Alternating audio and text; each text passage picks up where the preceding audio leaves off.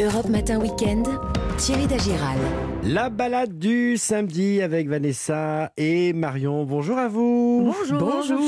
Alors Vanessa, d'abord, on va, on part en balade dans la Drôme ce matin à Haute-Rive pour euh, fêter les 110 ans d'un palais extraordinaire, celui d'un certain facteur. Et oui, le palais idéal du facteur cheval. Je vous donne une idée quand même, un Ouais. petit peu de dimension, 26 mètres de long, 12 de large, 12 de haut, tout ça construit par un seul et unique homme. Il le fait, il le construit pendant 33 ans. Alors, pour vous donner quand même fou. une idée euh, Ouais. du, du chantier, ça veut dire qu'il a passé 10 000 journées et 93 000 Ah oui. heures. Je vous vois mal faire ça, Thierry. Alors, en fait, il faisait sa tournée euh, Mhm. tous les jours, 32 km, et il ramassait les pierres qu'il trouvait sur son chemin, et puis chaque nuit, à la lumière des bougies, eh ben, il les assemblait, il les sculptait une par une pour créer donc son palais Mmh. idéal, son rêve. Et donc c'est un mélange de toutes les cultures du monde. Il y a une multitude de références. Il y a des éléphants, il y a des lions, des guépards. Bref, c'est une création totale. Pour beaucoup d'entre nous, Ouais. ça ressemble à un temple d'Angkor. Mais cette idée, elle lui vient d'où? Parce que il voyageait pas. Bah non, en fait, il voyageait à travers les magazines illustrés de Ah l'époque, oui. en particulier le magazine Pittoresque.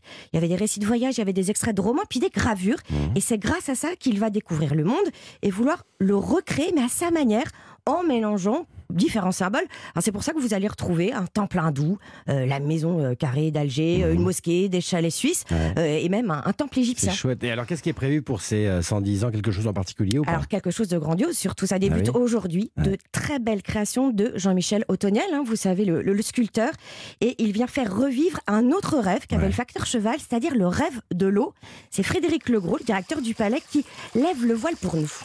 Le facteur voulait que le palais soit en eau, qu'il y ait des cascades, euh, qu'il y ait des, fontaines. euh, Et c'est quelque chose qu'il a fait de façon très éphémère euh, en lâchant des seaux d'eau dans, son bâtiment. Et du coup, il y avait un écoulement d'eau comme ça de façon très éphémère. Et aujourd'hui, ben voilà, en conscient de cette histoire et touché par cette histoire de ce bâtiment que- qu'il visitait enfant, Jean-Michel Autoniel a réalisé alors dix fontaines conçues en verre de Murano et en verre en indien qui viennent faire vivre le palais et refaire vivre ce rêve de l'eau justement au sein du palais idéal.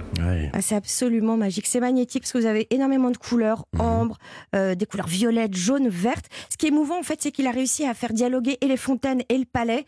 Et là, on est dans une sérénité incroyable, on est bercé par l'écoulement de l'eau. Donc Autoniel a réussi à prolonger bah, le rêve de, de Euh, ce facteur. Vanessa, qu'est-ce que vous nous proposez de faire autour du, du palais alors? Bah alors pas autour, au-dessus. Ah. Je vous propose de survoler en montgolfière justement Oh. le palais idéal, les terres Ouais. et puis toutes ces collines hein, autour. Euh, c'est assez superbe hein, à la, la tombée du Ah, jour parce que les pierres rosissent. Sinon, autre proposition, Ouais. vous pouvez aussi survoler les coteaux de Saint-Joseph, du Rhône et de l'Ardèche. C'est pas mal aussi. Une adresse coup de cœur Allez, euh, cinq hébergements insolites perchés sur la colline de Haute-Rive. Vous êtes au cœur de la forêt, Mhm. bordé par les étangs. Ça s'appelle Home des Bois. C'est très chouette et c'est surtout que c'est 65 euros la nuit pour deux personnes. Bon, C'est parfait, merci Vanessa. Marion, Marion Sauveur, vous nous emmenez-vous euh, dans les Alpes ce matin Oui, je vous emmène en Haute-Savoie. Et oui, chez une dame de Haute-Savoie, effectivement.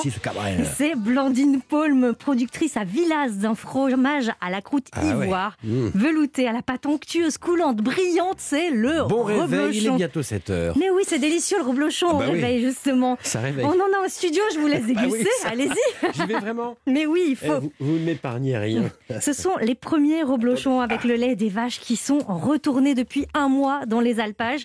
Ça va leur donner à ce, ce petit Oui. reblochon un goût plus fleuri. Et ce n'est pas n'importe quelle vache. hein, pour réaliser le reblochon, trois races, Abondance, Eh ben. Starine et Montbéliard. Ouais. Alors Bon. bon. Excellent. Ça c'est quoi? C'est pas du fermier celui-ci, hein? Non, celui-ci c'est le laitier, mais vous avez le fermier juste à côté que vous allez pouvoir Je vais déguster. hein. attaquer, attendez. Euh, Ce reblochon, on le fabrique depuis quand Alors, le savoir-faire remonte au Moyen-Âge, au XIIIe siècle exactement, en plein cœur de la Haute-Savoie, au Grand Bornand. Les explications de Blandine Paulme. les paysans avaient des terres et bien sûr, il fallait louer ces terres. Et en fait, la location, c'était proportionnel à la quantité de lait. Donc, en fait, quand il y avait les contrôles, donc ça s'appelait euh, le jour de la mesure, eh ben, le paysan, on est quand même assez malin. Du coup, on traisait à moitié les vaches. Et puis, dès que celui qui, qui prenait la mesure était parti, on se dépêchait de retraire la vache. De là vient le nom reblocher, c'est traire une deuxième fois. Et avec ce lait, eh ben, pour qu'il puisse se garder, on faisait du reblochon. Un, un fromage frauduleux un peu. Et aujourd'hui, c'est plus un fromage qui est réservé aux paysans, bien sûr, mais les producteurs fermiers de reblochon utilisent toujours les mêmes méthodes. Ils fabriquent le fromage tous les jours sans attendre, directement après la traite, donc c'est deux fois par jour, Ouais. avec le lait cru et entier. Ils sont 120 producteurs de reblochon fermiers aujourd'hui, comme Blandine Paulme a perpétué cette tradition ancestrale, et ils apposent une pastille verte, comme vous la voyez, sur le fromage. C'est comme ça qu'on reconnaît le reblochon fermier d'un laitier, fabriqué avec le lait de plusieurs troupeaux, dans une coopérative avec la pastille rouge. Et alors Marion, comment on va le, le déguster ce, ce reblochon? Alors on arrête de penser qu'il faut absolument cuisiner ce reblochon, on le pose sur un plateau de Oui. fromage, on le déguste Mais comme bien ça, sûr, un à température ambiante. Et on est heureux. Si vous voulez le cuisiner en cette saison, Mmh. évitez de le faire chauffer pour profiter de toutes ses saveurs. Moi, je vous propose une petite salade printanière pour aujourd'hui. Mmh. Alors, dans un saladier, on va mélanger la salade verte, des œufs mollets bien coulants. C'est 6 minutes, hein, Thierry, de cuisson, minutes. pas plus. D'accord. Vous pouvez ajouter quelques noisettes, des Mmh. petites asperges vertes, du jambon de pays.